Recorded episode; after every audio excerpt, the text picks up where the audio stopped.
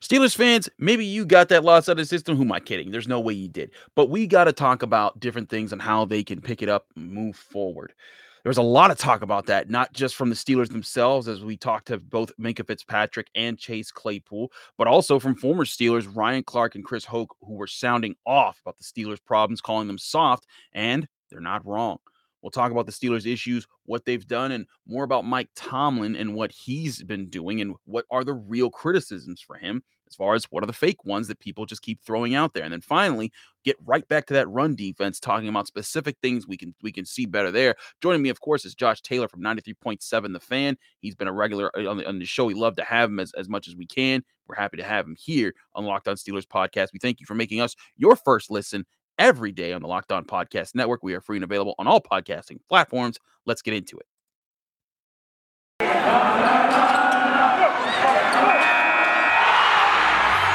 You are Locked On Steelers, your daily Pittsburgh Steelers podcast, part of the Locked On Podcast Network. Your team every day.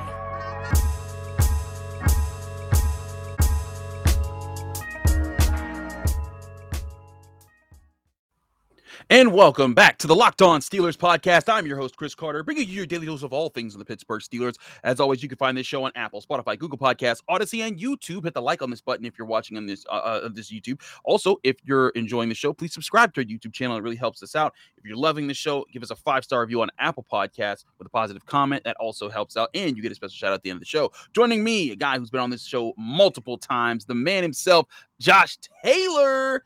You've seen him on on KDKA here in Pittsburgh, 93.7 the fan, all the things, and you've also seen him here. Josh, how you been, my man? I'm good, man. It's good to talk to you, especially after a a such a, a down and, and infuriating and depressing day. It's good to finally have a, a, a fun little avenue to to walk down for, even if it's just for an hour or so. It's it's good to talk to you. Same here, same here. Uh, and yeah, it, it was not a it was not a place that, that many most Steelers fans wanted to be afterwards because they were like, man, this is rough. It's tough to listen to the hard things. But that's what we try to do here on Locked On Steelers. You know, you don't want to go to ESPN because you know they're going to be talking bad about your team. You don't want to turn on the wrong person because you know they're going to talk bad about your team. And I'll give you the straight the straight facts here. I'll talk about what's what's actually wrong, but I'm gonna do it in a way that will not like crush your souls and make you want to just be like, you know what, I'm I'm gonna listen to the new Taylor Swift album. Uh, not that there's anything wrong with that. If anyone does, not at all. Not at all. but anyways, Josh, let's get into some of the comments that have been made. So first off, first off, um, you have former Steelers calling them out, and and they're not wrong in doing so, right? Uh, you have Chris Hoke uh, former Steeler, talking about calling him soft, talking about you know it's an embarrassment. Then you have Ryan Clark probably giving the most incendiary comments on ESPN uh, Monday morning, just saying the physicality's not there, talking about how this team is all about fun, doesn't want to actually perform, doesn't want to actually be about football. Being a Steeler isn't about fun. Um, I, I, we'll get to that part in a bit, but he, he, they both of them hit at the tone of soft and not being physical enough, and that being the problem in these games. And then you had come out uh, Chase Claypool and Minkah Fitzpatrick with the two Steelers that given to, uh, for us to availabilities. Uh, Minkah Fitzpatrick talking about when I asked, "Hey, you know, Minkah, what do you guys need to do?" And he says, "We got to take more reps in practice. You know, we have to be faster in our walkthroughs, things like that." And he said, "Yeah, we do have to address things as leaders on on the on the team." uh, when Chase Claypool was asked, and he said, "Hey, we have a lot to work on." And I, I do want to preface this with this because uh, I'm sure most people have heard this comment by now. But he, but when asked, he said one thing we could do, I think, is like I'd like to, you know, for us to play more music during practice, and because that might liven things up and get people going a little bit more. People, of course, went to flames with that. It was just that was just a rough spot. Everyone was just pew pew pew. It's like, like oh Chase Claypool, and I agree. It was not, it was Chase Claypool needed to read the room and not say that. But I also don't think it was a matter of, oh, that's what needs to be done to fix the situation. I think it was just, uh, hey, I'd like to add this at practice. But still, there's that sense of, you know, the Chase Claypool, the, you know, what Juju Smith Schuster, as they once said last year, oh, they don't care enough. They're more about their brands. Meanwhile, Juju has nothing to do with this team losing this year. He's been out for most of the season because of an injury. Um, you know, but Minkah Fitzpatrick addressing the tone of, hey, yeah, we do got these things to fix. Josh, I wanted to get your read on this. Is this really a bigger culture problem for the Steelers, or is this more about this the fact that they have certain talents on the team and uh, certain talents not on the team? Well, it, it's interesting because when we're talking about teams having certain problems and whether it's on the field or off the field, it always seems like the on the field mm-hmm. stuff, if that's not going well, it always amplifies the off the field stuff Because if you're winning, a lot of those problems that are off the field, they they don't tend to be an issue. They they don't they're not worried about those things if you're not playing well. Mm-hmm. All of a sudden, if you're playing if you're not playing well, well, the, these must be the issue. No, maybe Mhm. it's just the fact that they're not playing well. Sometimes those things are independent of other things. I like to say this all the time. I might have a terrible day at work, but it doesn't mean I'm having a terrible time at home.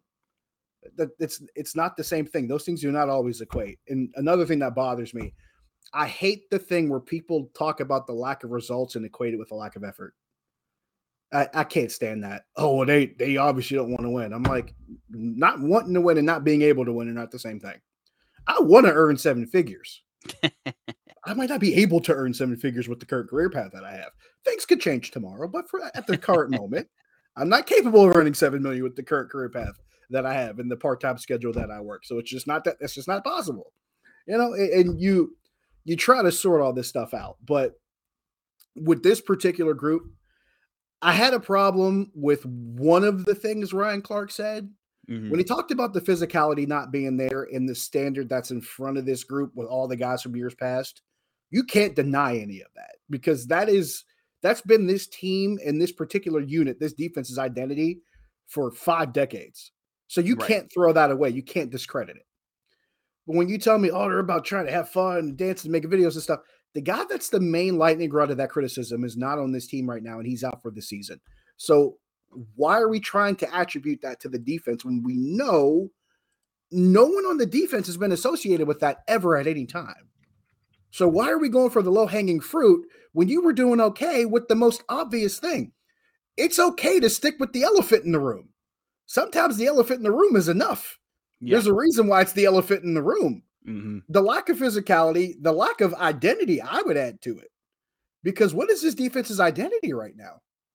A- And, more importantly, how do they try to even reshape it with the losses that they've had?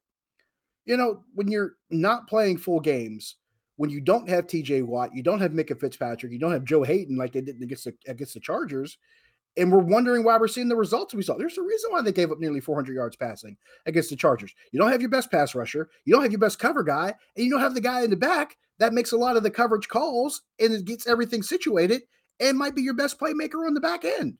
What did you think was going to happen? I, I asked this question so many times to people when they're like, "Well, I can't believe this happened," and my answer is, "What were your expectations?" What did I you agree. think was really going to happen given the circumstances in front of you? And then people tell you, oh, well, you can't make excuses. This is the NFL. Um, hi, there are terrible teams in the league every year. Yeah. There's a good dozen teams that you would figure compared to the rest of them have no business being on the field and they're getting paid all the same too. So yeah, you can sit there and say, oh, you can't make excuses in the NFL. Meanwhile, there's bad teams losing every week. But- every week, every year, there's there's always Right. someone bad, and and- teams that bounce back from it. I mean, look at the Right.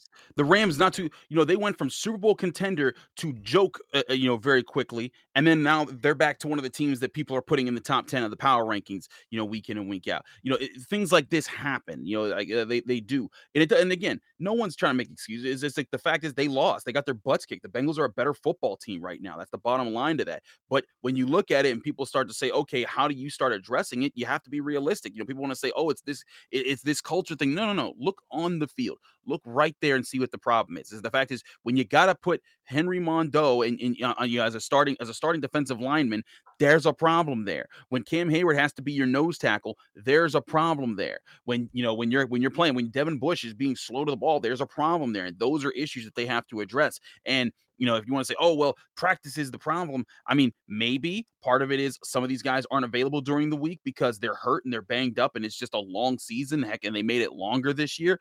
Um, but there's a, there's a lot of issues here. But I do think there are real questions of leadership on the team because this is, eh, you know, a lot of people say, oh, this team's old. I'm like, it's not that old, actually. You know, there's old players on it, but this is a younger roster. That's part of the issue is that a lot of these guys are younger and still figuring their way through the NFL. But I want to talk to Josh about leadership in just a sec here from both a player standpoint and a coach's standpoint. We'll do that in just a minute. But first, I got to tell you guys about Beachbound. In life, we're all bound for different things. With beachbound.com, vacations, you could be bound for adventure bound and bound for passion, bound for discovery, or bound for togetherness, bound for immersion, or bound for rejuvenation, or maybe bound for just encountering the unexpected. Personally, when I'm at a beach resort, I'm about I'm bound to end up at the poolside bar, maybe creating my own taco fly, getting some good drinks. But as long as I've got that good view and a good drink in my hand, I'll be happy as I can be.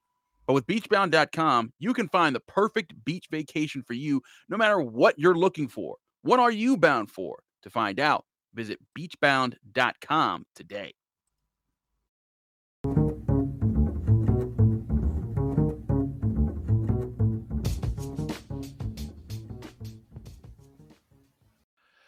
Back here on the Locked On Steelers podcast. I'm Chris Carter here with Josh Taylor. We thank you for making us your first listen every day here on the Locked On Podcast Network.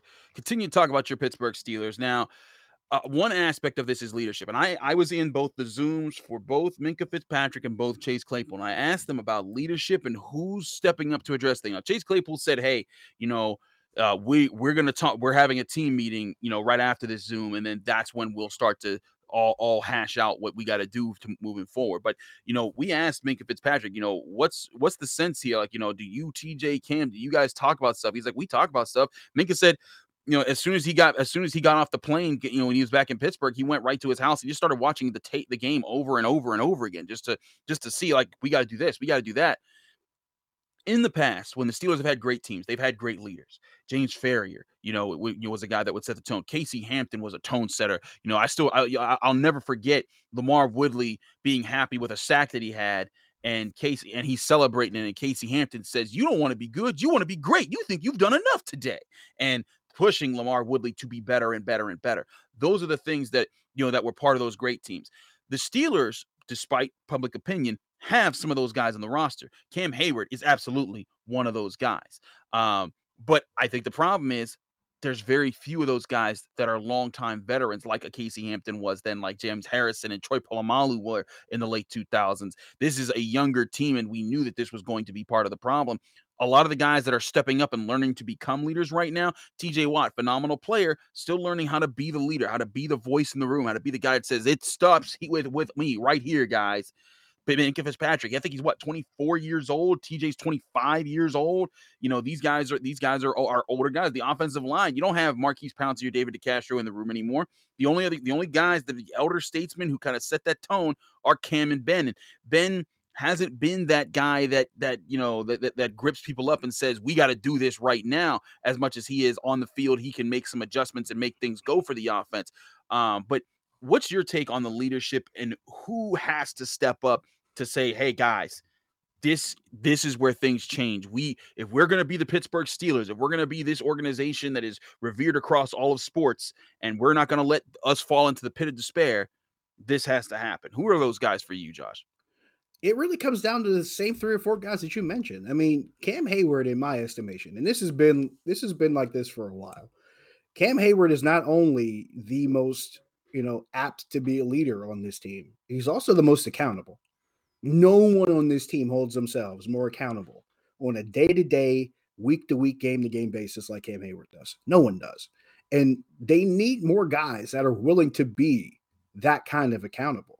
I think I think TJ Watt is on his way to being one of those guys that's accountable day to day, week to week, game to game. TJ's moving on that path. And I think mm-hmm. the fact that he has Cam there to learn from, and you could tell just by how they interact, those two they're on the same page a lot. You can tell right. they feed off of each other, the chemistry that they have.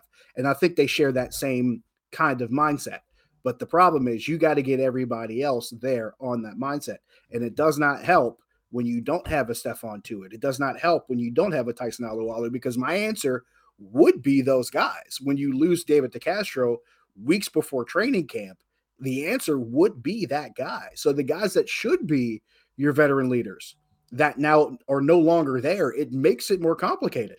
I'd make the argument Joe Haden's one of those guys mm-hmm. that should be able, and given how long his career has been and the respect that he has in that room, and they haven't had Joe Haden the last couple weeks. So yeah. having not having him on the field makes that more complicated. But that would be my answer. But now I'm running out of veteran guys. I'm running out of guys over the mm-hmm. age of 30 because mm-hmm. this this team is so young and inexperienced. And you know, people don't want to believe it because they're still you, look at Ben and Cam and think, well, everybody's that age. No, those are the two elder those statesmen that, that's it on your team. And I'd slide Joe Haden in there maybe a couple years behind those two. But that's pretty much it. So it does mm-hmm. come down to if you don't have guys that can lead with experience there, What's the other option? Diontae Johnson's a guy that comes to mind just by leading by example by going out and doing his job. Right. That might be a guy because Diontae's what in his third year? I mean, yeah. Diontae hasn't been here that long. But if you have the guy that can go out and do his job and do everything that's asked of him, he could be a guy that you feed off of. Now, this is going to sound strange, but there's two other guys that at least go out and do the job and do the work that if nothing else, they can lead by example. Najee Harris and Pat Freiermuth. They just go out and do the job. They go out and Right. do the work. If nothing else, if you're a young guy, you might not be able to lead vocally, but if you can lead by example and go out and do the work that's expected of you, that's necessary, that's something else guys are going to feed off of. And the one reason why why Ryan Clark's comments resonated with me, the one thing I did actually appreciate when he talked about the lack of physicality, I have not seen that guy who will go make one play or will go make one hit that gets everybody else into it. You could count on Vince Williams to do that. Mhm. Vince Williams might get you a hit here and there that gets people into it. Mike Mitchell might get you a hit or two that got people into it. Ryan Clark during his playing days might give you a hit in the backfield that might or in the defensive backfield that might get guys more into it. They don't even have that guy. When you don't have a guy who might be that impact kind of player to make that kind of tough hit when the time comes or make that tough stop when the time comes, that makes it complicated. And I'd make the case they lost that guy in free agency because that guy might have been Mike Hilton. Because Mike Hilton was a playmaker that could make plays as far as turnovers, that could make a hit here and there that might be a big stop. Either we saw him make an impact in the game when he picked six He Ben impact for the Bengals. It, you see where I'm going with this, Chris? How many times did I tweet over the course of Mike Hilton's time as a Steeler? Mike Hilton, playmaker. Yeah, tweeted uh, that you- that, was, that was like that was like your thing, like on Twitter. He would make a play. Mike, uh, I mean, I remember Mike Hilton when he first got to the Steelers. He, it was like that dude makes a difference, and, and yes. I, I I agreed that letting Steven Nelson go was a good move, and people who were like, "Oh, you're missing him," like, not really. Look at his numbers with the Eagles; he's not doing that well. He's actually It was very compar- cam- comparable to James Pierre's production this this this year. But Mike Hilton is the different story. It's like if you had him in the slot, you wouldn't be pu- needing to play Arthur Maulet. You'd be allowing you'd be allowing Cam Sutton and Joe Haden to live on the outside, um, and there wouldn't be nearly as many switches you needed. And again, I think you'd be okay, you know, with with more of your sub packages because of the way Mike played. So I mean, if that's your one thing, fine. You know, but they also didn't want to commit long term because he was looking for a long term deal to stay with Pittsburgh. And they're like, listen, we got to pay TJ, we got to pay Minkah, got, we, we got a lot of different things coming up that we're gonna have to figure out. We might have to pay a pay a big quarterback. So slot corner might not take the priority, and I I I, I kind of get that. So that's not the bottom line, but but Right. for me, you know, back to the leadership, the, the playmaking thing that, you- that that you talked about there. I I look at the you know the I, I look at the, the roster and I see like you know you're talking about those type of guys that'll step out step out of themselves, make a big play. Cam Sutton was trying to do that in the Chargers game. He had a he had a, several big hits, led the team in tackles, had a huge interception. And know, in the was- Buffalo game. When he And, and the Buffalo game, he was he- he's he's becoming one of those guys. But you're right. There's a difference between role players and guys who uh who, who lead by example, you know, versus guys who are the tone setters and the and the guys who voice things out. You know, there's there's those there's there's you have to have both on teams, guys that set the trend that everyone follows and guys that set the trend that everyone listens to. And and you know, I, I think a perfect example. I remember in fact, against the Bengals, um, it was uh, it was the game where Juju Smith-Schuster knocked out Vontaze Burfict, and um, you know after he knocks Burfict out, I think he had another really great block later on, and Juju was like celebrating, and he was and and, and like to the point where it was getting to be too much. Like like an initial, initial celebration, okay, but there was one play where he was taking it too far. David DeCastro gets right up in his face, grips him up, and you can't tell what he says, but you can tell what he says because he gets him real close, and then he throws him, and then Juju doesn't fight back. He's like gets right back in the huddle, shuts up, makes a catch, and keeps making plays for you. That's the leadership that I think that they need more of is veteran guys who can cut the nonsense. Like with Chase Claypool, as soon as he pulled that face mask mess, there should have been someone right on him. Hey, buddy, I don't care what they say, what they do, you don't do that. Because now you just cost us 15 yards and you endangered that player over there. Like there's there's all sorts of things that you got that you got to check into. And that's where I see like, hey, they need more of these guys to step up. And it's one of those things where you talk about some guys, sometimes guys are asked to mature, mature too quickly. But maybe they need those guys right now, and especially TJ Minkah. I think Diontae's more of a, a a lead by example type of guy. I don't see him being the the fire him up type of dude that that that, that talks the smack. Um, but you know, but you need. But the, I think the problem is, you know, I think Najee can be that fire him up guy. Pat might be that fire up guy. But again, they're rookies. You're not asking them to do mm. that right now, and that may be just a realistic problem with this roster. Is they just don't have the guys on the X's and O's on, on the you know on the roster point part as far as talent wise to complete everything, but they also just might have a situation where there's a lot of guys learning how to be an NFL player on top of being an NFL leader. That might be the byproduct, and this is something that probably doesn't get noticed a lot. This might be the byproduct of a lot of guys in that first or second year being thrust to such important thrusted to such mm. important roles because i have to remind people of this from time to time one of the big hooks with this organization for so long, dating back to Bill Cowher and into the Mike Tomlin era, is that when this team drafted and brought guys in, you normally didn't start right away. You usually sat behind somebody Very else. Maybe you played special teams. You probably sat a year too. Remember, Troy Polamalu did not start his first year. Hines mm-hmm. Ward did not start his first year. Joey mm-hmm. Porter did not start his first year. Neither did James Harrison. A lot of those guys. Jason Gildon didn't even start his first year. He sat behind Kevin Greene and Greg Lloyd. A lot of those guys, especially that line of outside linebackers for a good decade and a half, those guys sat, they watched, they learned, and and they listened to the instruction of the guys ahead of them because the guys ahead of them had been there for a while and they had been through that same process. They had been through that same map. I remember working with Ike Taylor, you know, yeah. maybe six, seven years ago. And he used to always talk about how the way those guys operated, he said, you know, we didn't have time to worry about ourselves.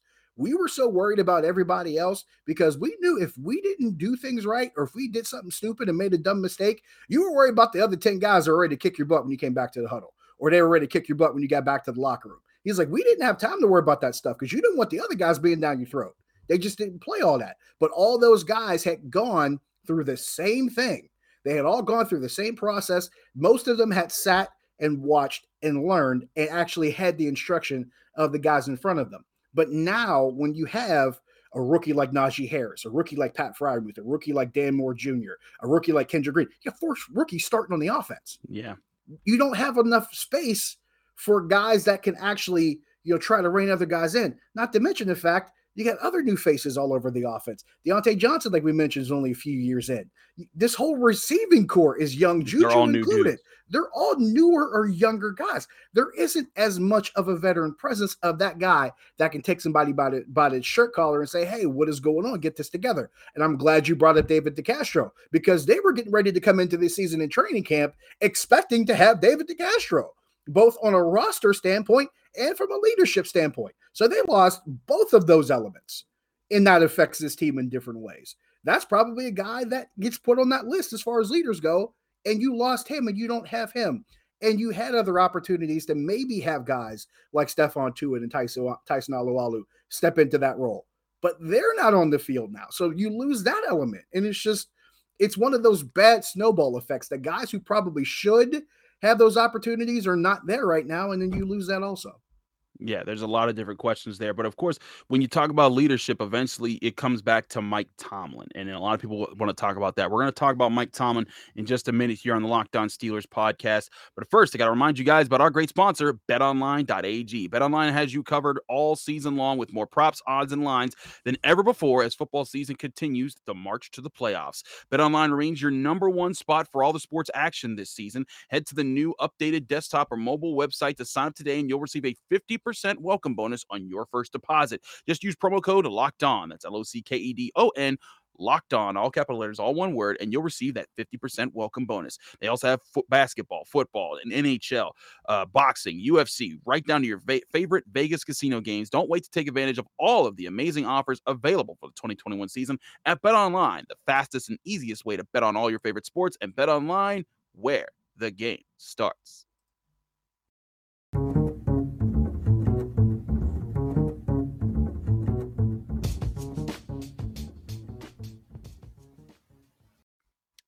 Wrapping things up here on the Locked On Steelers podcast, I'm Chris Carter with Josh Taylor. We thank you for making us your first listen every day as we are free and available on all podcast platforms. Josh, let's let's take a step back to Mike Tomlin. I wanted to look at the run defense, but you know we're on a roll with the leadership aspect of this. We'll get to the run defense later in the week. Uh, plus, we kind of addressed it with the soft physicality and this. Well, we, we we got that a little bit there. But when it comes to Mike Tomlin, a lot of people are pointing it to the lack of leadership as, oh, he's a players coach, and oh, he doesn't push his players, and he doesn't want them to practice hard.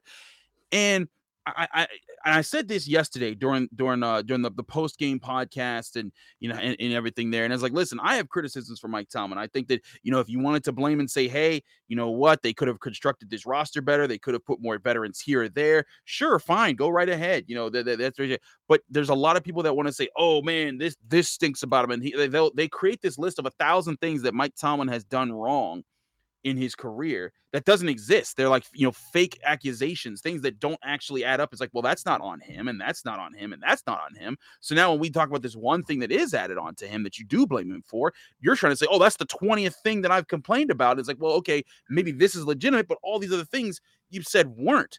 And to me, the, the Steelers lack of leadership on on the uh, you know with with young guys coming up. That's a roster situation. What we just said, it's just a matter of you know what they had to replenish guys at different times, and you didn't expect you know one. I'm pretty sure they didn't expect that last year to be Maurkice Pouncey's last season until they saw how bad he was playing. They didn't expect David DeCastro to not be able to be back this year. You know that that situation. Those are two leaders that they'd be the guys that would set the tone on offense, and Kendrick Green would more so be learning how to be a guard in the NFL right now, or learning how to be a backup center in the NFL right now those are all situations that, that that, that jumped on him, and it's just a reality of hey, you know what? You were limited in cap space because you still had Ben Roethlisberger's contract saddled to you, and that's an issue there. But for me, I, I want to get your opinion on this.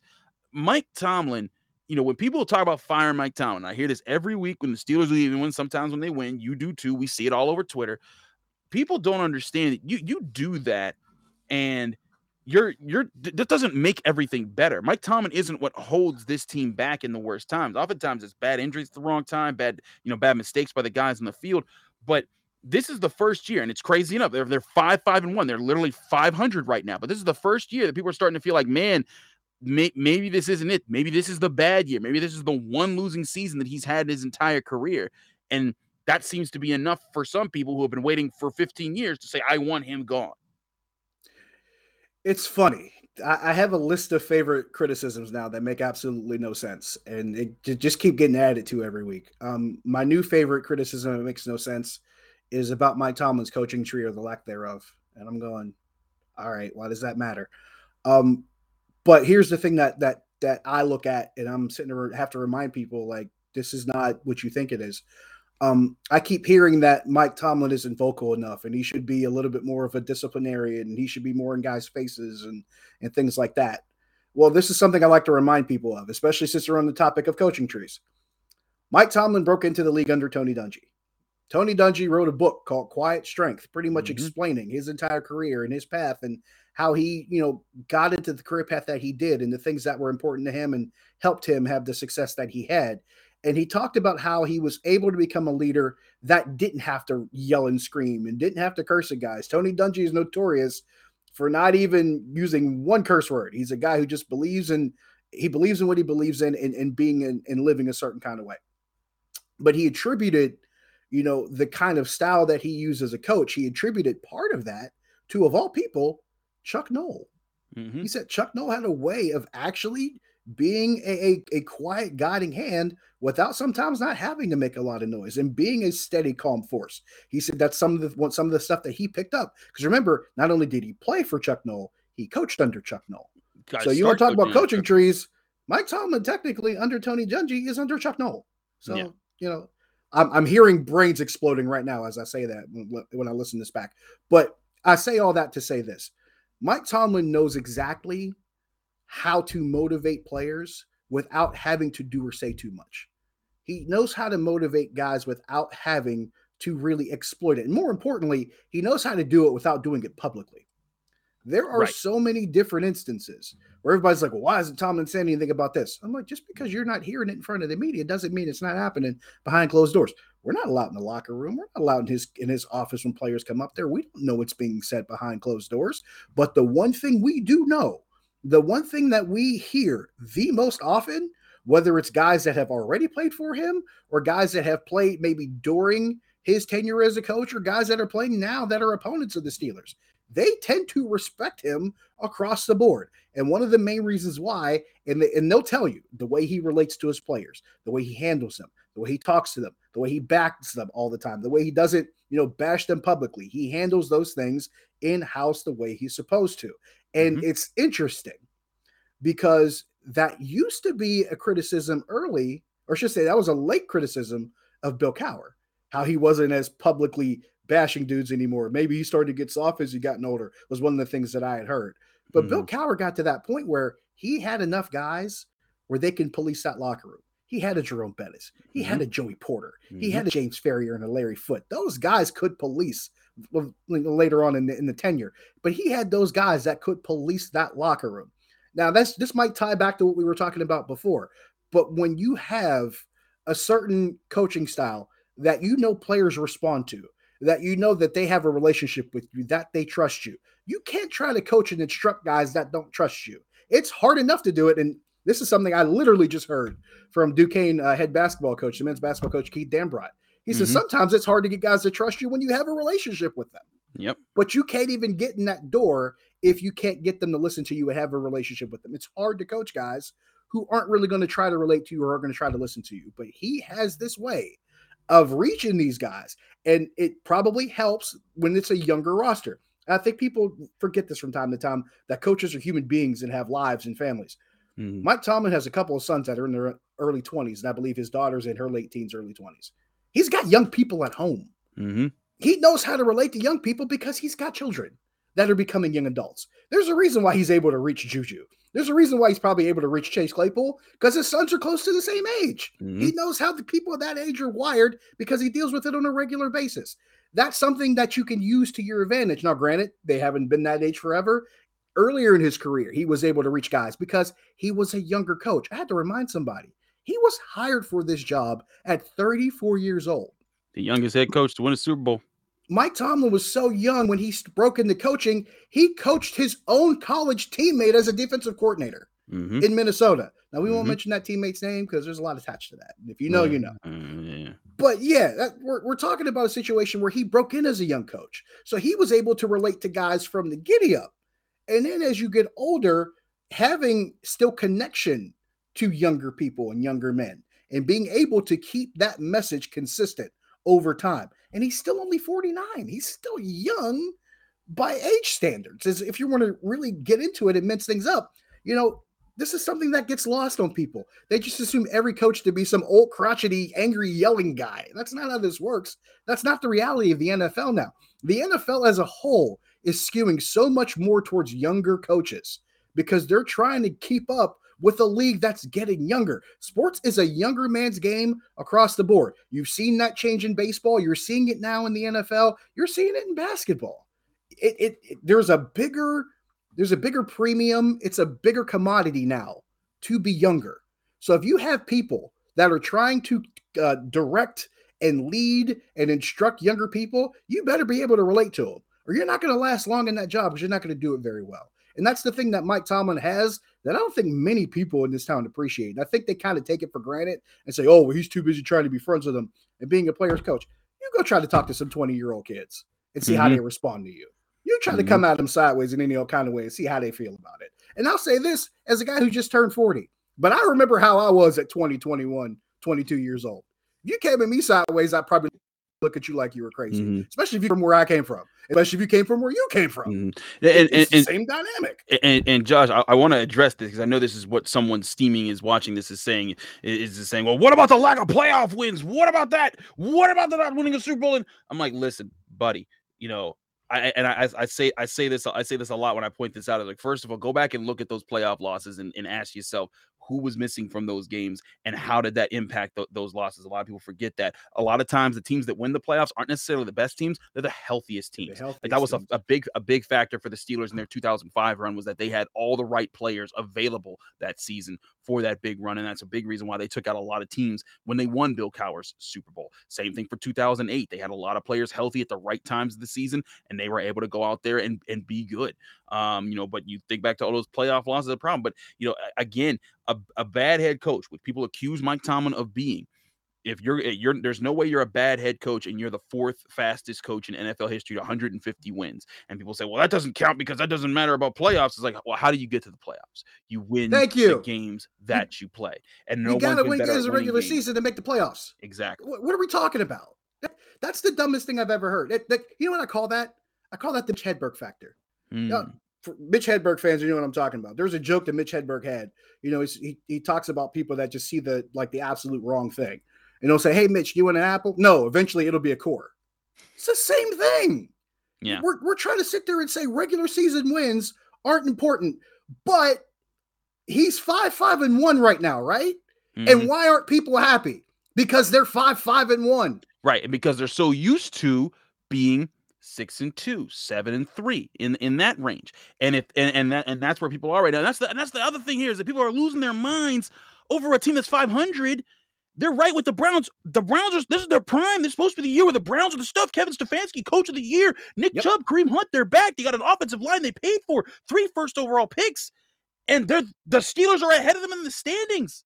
And again, It I'm not no saying sense. that this is where they should be. I'm saying this is a reality of look, they're going through these tough times with these injury situations. They're going through this, and there's a bit of a transition. People have talked about, oh, they need to rebuild. I, I, hate to break it to you guys, they've been in a rebuild. That's It's why they don't. It's happening right now. That's why the whole offensive line is completely new. It's why they're trying to find new young leaders that we've been talking about this whole time. The rebuild is here, but the thing is, is that the Steelers aren't tanking in the middle of their rebuild. They're competing, and they're right there in the in the playoff mix at five, five, and one, a game or two back out of being right back in the hunt. Which And they've they- they continued do. to do that over Mhm. Mike Tomlin's tenure. Because think of the guys that were here when Mike Tomlin first got here. And Yep. think of the guys that have come and gone. And then the new wave that has come and gone. And now you have a, you, a technical second wave, if you will. They have gone through the entire careers of Maurkice Pouncey and David DeCastro during Mike Tomlin's tenure. And those guys came a couple years after he got here. Mhm. And now they have come and gone. And we're trying to figure out how this team does this. They've been doing this the entire time. They have had players that were seasoned veterans leave, have guys come in, try to assume those roles, replace them, and still try to be competitive in the process. I keep hearing the whole Mike Tomlin won with Bill Cowher's players thing.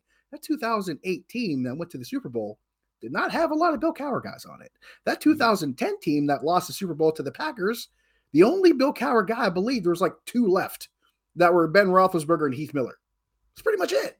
The rest of those guys are Mike Tomlin guys, Well, including Troy the center, Polamalu, that- he- he- he Troy was- Polamalu. Yes, around, I forgot about Troy. That that's pretty much it. That's that's the that's the main group of it. Now you could also make the case we're talking about guys we missing. His center that he had drafted, Maurkice Pouncey, didn't play that Super Bowl. Doug Legursky had to start that game. There's Mhm. that too, but that's beside the point. We're we're talking about a team that has constantly had to try to change itself over while still contend at the same time, and that is not easy. If anything, and this is another, this is where the whole fire the coach thing when things don't go right argument falls flat on its face because continuity is the one thing that's actually dictated some level of success in the NFL. Think about the teams that are probably in the top tier as far as the more talented teams. What do they have? Coaching stability. New England has coaching stability. Kansas City has coaching stability. Now, Seattle's probably not a good example because they're not doing too well right now. You lose your quarterback and things are going to go south, but they have coaching stability the Mhm. stability at that position is probably the one thing that a lot of these organizations wish they had. There's that Yep. big running joke about all the names you could put on the back of a Cleveland jersey. They might take more than two jerseys because they keep going through head coaches. The Lions keep going through head coaches. They had a coach that went to the playoffs. They fired him. they haven't been really good since they then. are. They got rid of Jim Caldwell way too early to bring in Matt Patricia. And you saw what happened there. Now you got a Mhm. coach coming in and talk about biting kneecaps and they haven't won a game yet. This is why continuity is important.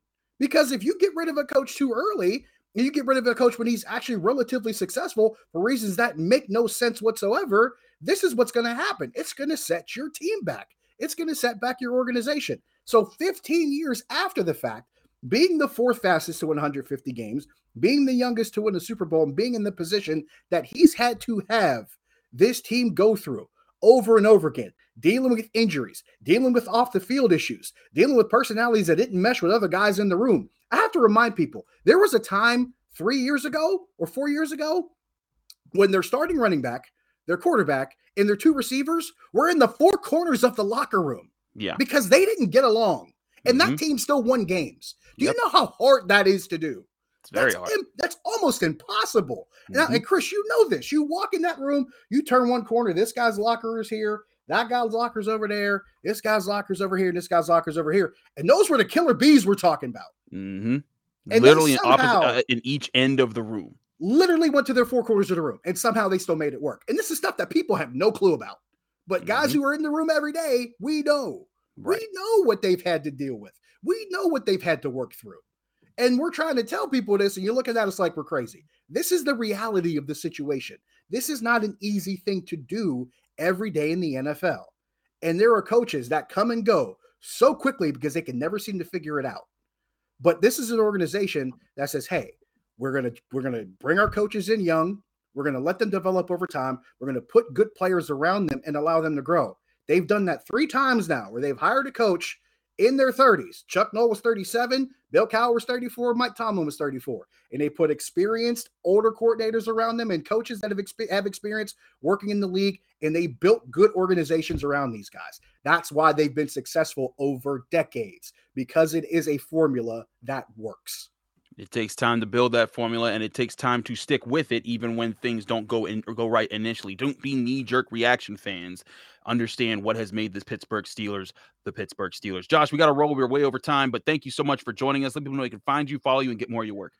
Uh, best way social media, Josh Taylor HD. That is Facebook. That is Twitter. That is Instagram.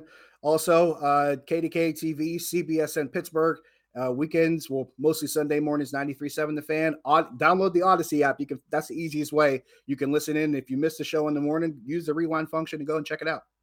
Absolutely. The Audacy app is another way you can listen to the Locked On Steelers podcast as well. I'm your host, Chris Carter. Follow me on Twitter and Instagram at Carter Critiques. You can listen to the show on Apple, Spotify, Google Podcasts, Audacy, and of course, YouTube. Watch us on YouTube. Hit the like button on this video if you liked it. Hit the subscribe button on our YouTube channel. It really helps us out. And leave us a five star review with a positive comment on Apple Podcast. You get a shout out at the end of the show. We're going to be back tomorrow. We're trying to get Tony Serino. Might be a time crunch as far as schedule wise. We'll try to get him on the show, but it's going to be fun either way. More from the Locked On Steelers podcast tomorrow.